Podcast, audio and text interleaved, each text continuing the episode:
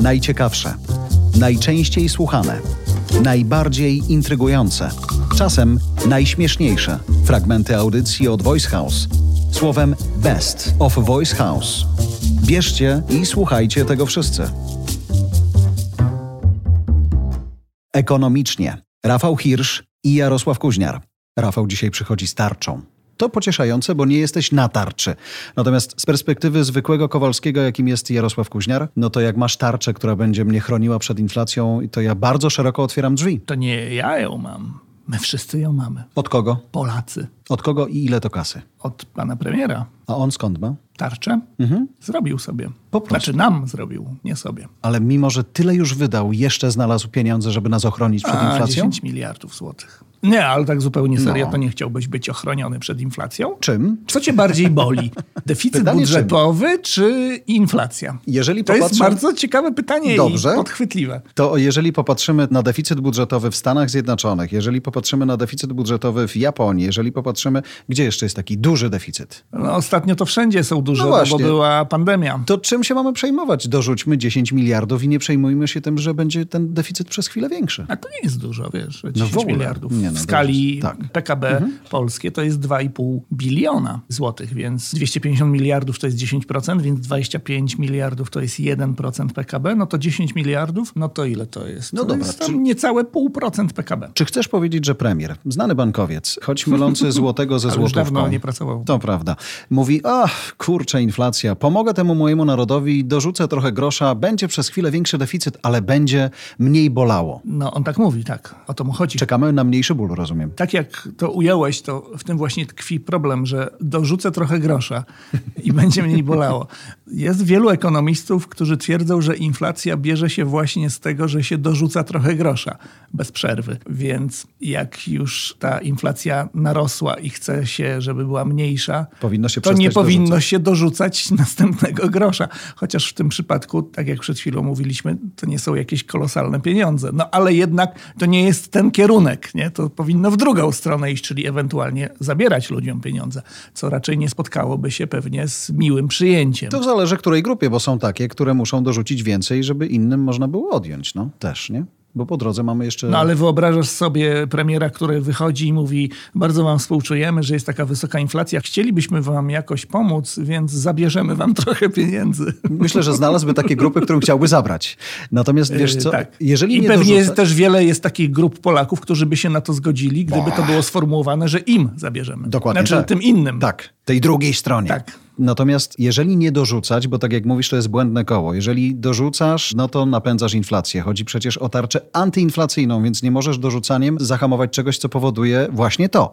Co więcej można zrobić? Albo co Żeby innego. zahamować inflację. No, jak nie dorzucać kasy. Wiesz, inflacja jest wtedy, jak jest popyt większy od podaży, bo wtedy rosną ceny, bo inflacja to jest wzrost cen. Ceny idą w górę wtedy, kiedy popyt przewyższa podaż. I sytuacja jest o tyle złożona, o czym mówiliśmy już setki razy tutaj, że właściwie mamy różne przyczyny tej inflacji, którą obserwujemy w tej chwili, bo z jednej strony można doszukiwać się właśnie tych przyczyn popytowych, o których mówiliśmy, że się dorzuca pieniędzy, ale z drugiej strony są też bardzo poważne i cały czas aktualne przyczyny podażowe, czyli są jakieś problemy, przestoje produkcyjne, na przykład fabryki samochodów w Polsce i nie tylko w Polsce stanęły, bo brakuje części i tak dalej. Najlepszym rozwiązaniem i takim najbardziej trwałym zwycięstwem nad inflacją byłoby rozwiązanie tych problemów podażowych właśnie, tylko że to nie jest proste. To jest poza tym kwestia globalna, więc żaden pojedynczy rząd tego nie jest w stanie zrobić. To jest jakby poza zasięgiem tak, polskiego rządu czy jakiegokolwiek innego rządu, więc nie da się w ten sposób tych problemów rozwiązać, więc nie da się obniżyć inflacji w ten sposób. Można stosować takie środki, które właśnie rząd zapowiedział, czyli obniży nam podatki. Znaczy Wszystkim? nam, no obniży podatki, którymi obłożone są na przykład energia, gaz, paliwa, prawda? No bo to są te czynniki, które jak drożeją, to one napędzają inflację w największym stopniu. I rzeczywiście tutaj to jest jakby taki zupełnie rozsądny pomysł i wiele państw w Europie go już wcześniej też wprowadziło. My go też będziemy teraz wprowadzać. Jak szukać dziury w całym? Chcesz szukać dziury w całym? Nie, tylko zastanawiam się, jeśli mówisz, bo Hiszpanie, wspominaliśmy o nich No, kiedyś, że przykład, oni to tak. zrobili. Czy u nich widać niższą inflację w takim razie? Nie. Dobra, a co się dzieje we Ale Francji, co, że tam ale- jest taka niska ale- inflacja w porównaniu do naszej? Ale to nie jesteś w stanie tego rozstrzygnąć, no bo nie masz świata równoległego, więc nie wiemy, jaka ta inflacja by była w tej Hmm. Hiszpanii. Może byłaby jeszcze wyższa, nie?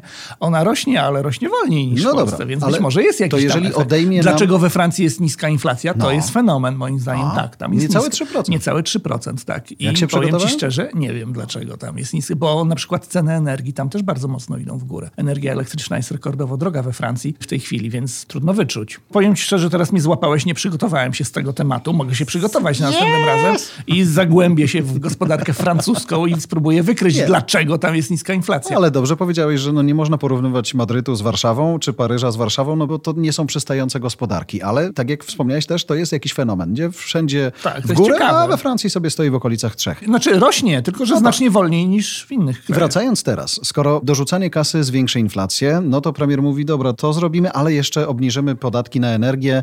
Czy to pomoże na długo? No właśnie tutaj jest, jeśli już chcemy szukać dziury w całym, a rozumiem, że lubimy, to tutaj można doszukać się minusa tego rozwiązania, że te obniżenie podatków na energię elektryczną i na gaz ziemny, tam VAT ma zostać obniżony i to porządna jest obniżka z 23% na 5% w przypadku prądu i na 8% w przypadku gazu, to faktycznie może dać wymierny rezultat. No ale to jest na trzy miesiące niestety. Obniżka tylko na trzy miesiące? Tak. Przecież to nawet nie zdążysz zauważyć. Ale nie możemy narzekać jednocześnie na to, że to kosztuje 10 miliardów i na to, że to tylko 3 miesiące.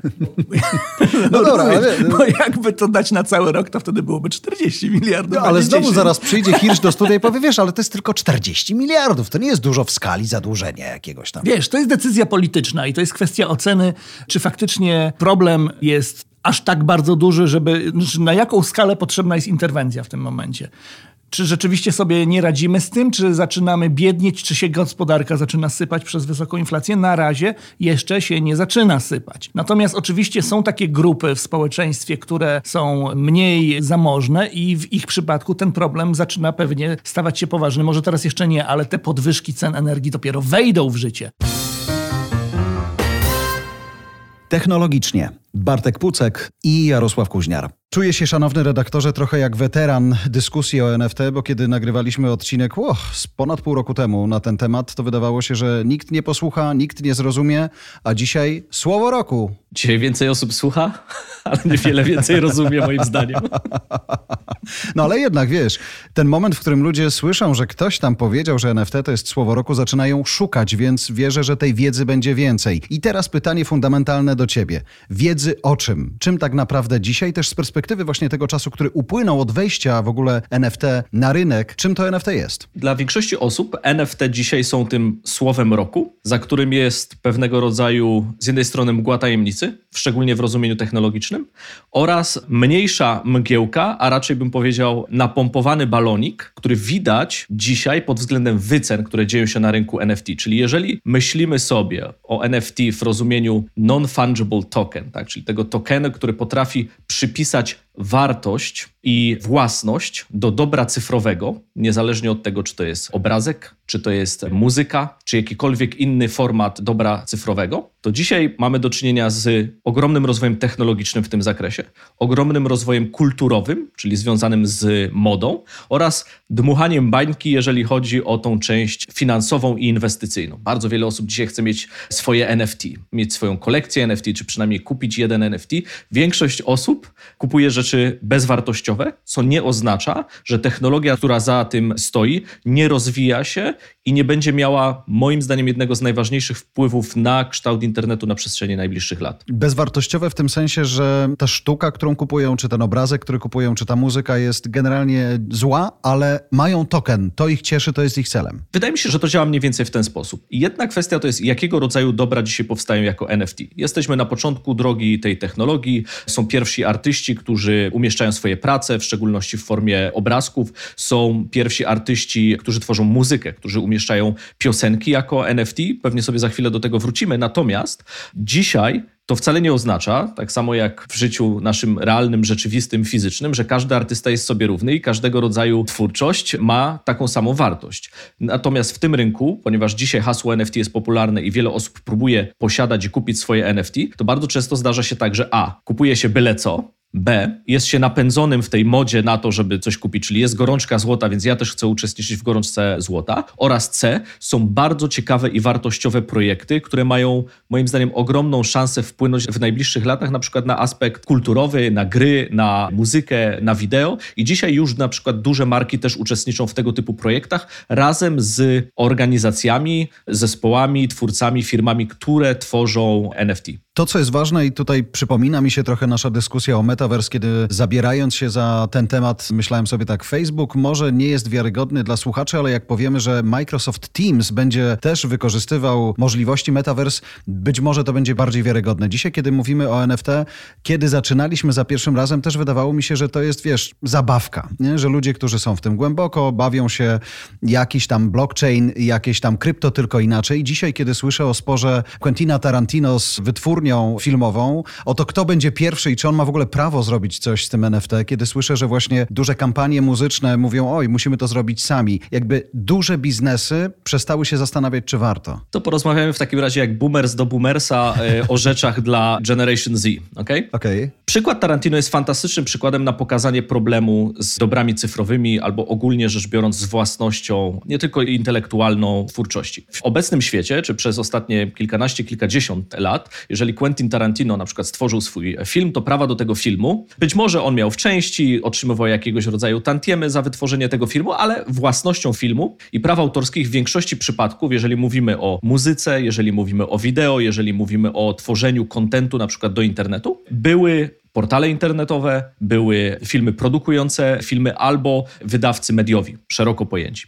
W przypadku NFT, czy tego świata szerzej pojętego Web3, który pozwala przypisać wartość dla dobra cyfrowego, bezpośrednio do jego autora, to trzeba pamiętać, że NFT tworzą ten cyfrowy deficyt w tym miejscu, gdzie go do tej pory nie było. Czyli jeżeli mówimy o dobrach cyfrowych. I fakt, że można dzisiaj obrazek w internecie, piosenkę umieszczoną online, czy film umieszczony online, przypisać jego wartość, czy mema na przykład, tak? Wcześniej mem kto był oryginalnym twórcą mema? Ciężko dociec. Jak, w jaki sposób ten twórca zarobił na tym, że 100 tysięcy czy milion osób zremiksowało jego mema? W żaden sposób. I dzisiaj NFTsy pozwalają przypisać nie tylko własność, ale też wartość do tego i trzeba pamiętać, że dla osób szczególnie młodszych, i tutaj porozmawiajmy sobie boomer z boomersem, dla nas jest różnica pomiędzy światem rzeczywistym, czyli tym, co widzimy za oknem i wokół siebie, a światem internetowym. Dla osób młodszych, które urodziły się i dorastały w świecie, w którym internet był zawsze obecny, w większości osób nie ma takiej odczuwalnej różnicy. Czyli jeśli dzisiaj mówisz do kogo nie siedź przy komputerze albo nie siedź na, na iPadzie, to jest tak, jakbyś komuś powiedział nie idź na dwór albo nie idź do drugiego pokoju. Przenikanie się świata rzeczywistego i wirtualnego dla młodszego pokolenia jest oczywiste. Nam to jest bardzo trudno zrozumieć. Dlatego część osób kwestionuje wartość na przykład NFTsów jako, no przecież to jest obrazek w internecie, mogę go skopiować prawym przyciskiem i też też będę miał ten obrazek. Tak, będziesz go miał, podobnie jak zrobisz zdjęcie w muzeum, ale nie będziesz jego właścicielem. To, co umożliwiają NFTs, to przypisanie jego własności. Im więcej osób później myśli o tym, że to dzieło, czy ta twoja twórczość jest istotna i ma wartość, może cię wspierać, może kupować twoje NFTs, odkupować od ciebie i za każdym razem, na przykład jeżeli ten twój NFT będzie sprzedany dalej, będziesz mógł zarabiać jako oryginalny autor na tym pieniądze. Według procentów umówionych wcześniej, umówionych z kim? Umówionych na blockchainie. Tak? Czyli to, co jest fantastyczne, że za pomocą tak zwanych smart kontraktów te rzeczy są programowalne i nie musisz się doumawiać, tylko jeżeli w ramach danego kontraktu zgadzamy się, że tworzymy, to się ładnie nazywa, mintujemy swój NFT i odsprzedaż tego NFT za każdym razem przyniesie nam jako twórcom, na przykład, w tej chwili te stawki są różne, ale powiedzmy 2,5% od każdej odsprzedaży. Czyli ja wytwarzam piosenkę, to się nie zdarza, ale powiedzmy, że wytwarzam piosenkę. No, you never know, boomers.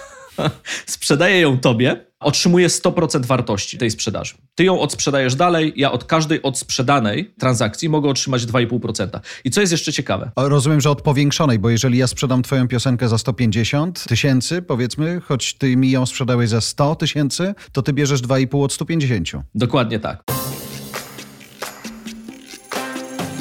To były najciekawsze, najczęściej słuchane, najbardziej intrygujące, a czasem najśmieszniejsze fragmenty audycji od Voice House. Best of Voice House. Dziękuję za Twoją uwagę. Oceń te nasze rozmowy. Twoja opinia zostawiona na Apple Podcast pod każdą audycją pozwala usłyszeć je większej grupie ludzi. Napisz kilka słów i zostaw pięć gwiazdek. To pomaga nam się rozwijać. Jeżeli masz pytanie, nagraj je na telefon i wyślij do nas. Wykorzystamy w kolejnym podcaście. Zasubskrybuj także inne podcasty od Voice House. Znajdziesz je na każdej platformie podcastowej, w każdym kanale social mediowym. Zapraszam też na stronę Voice House po więcej dobrej treści.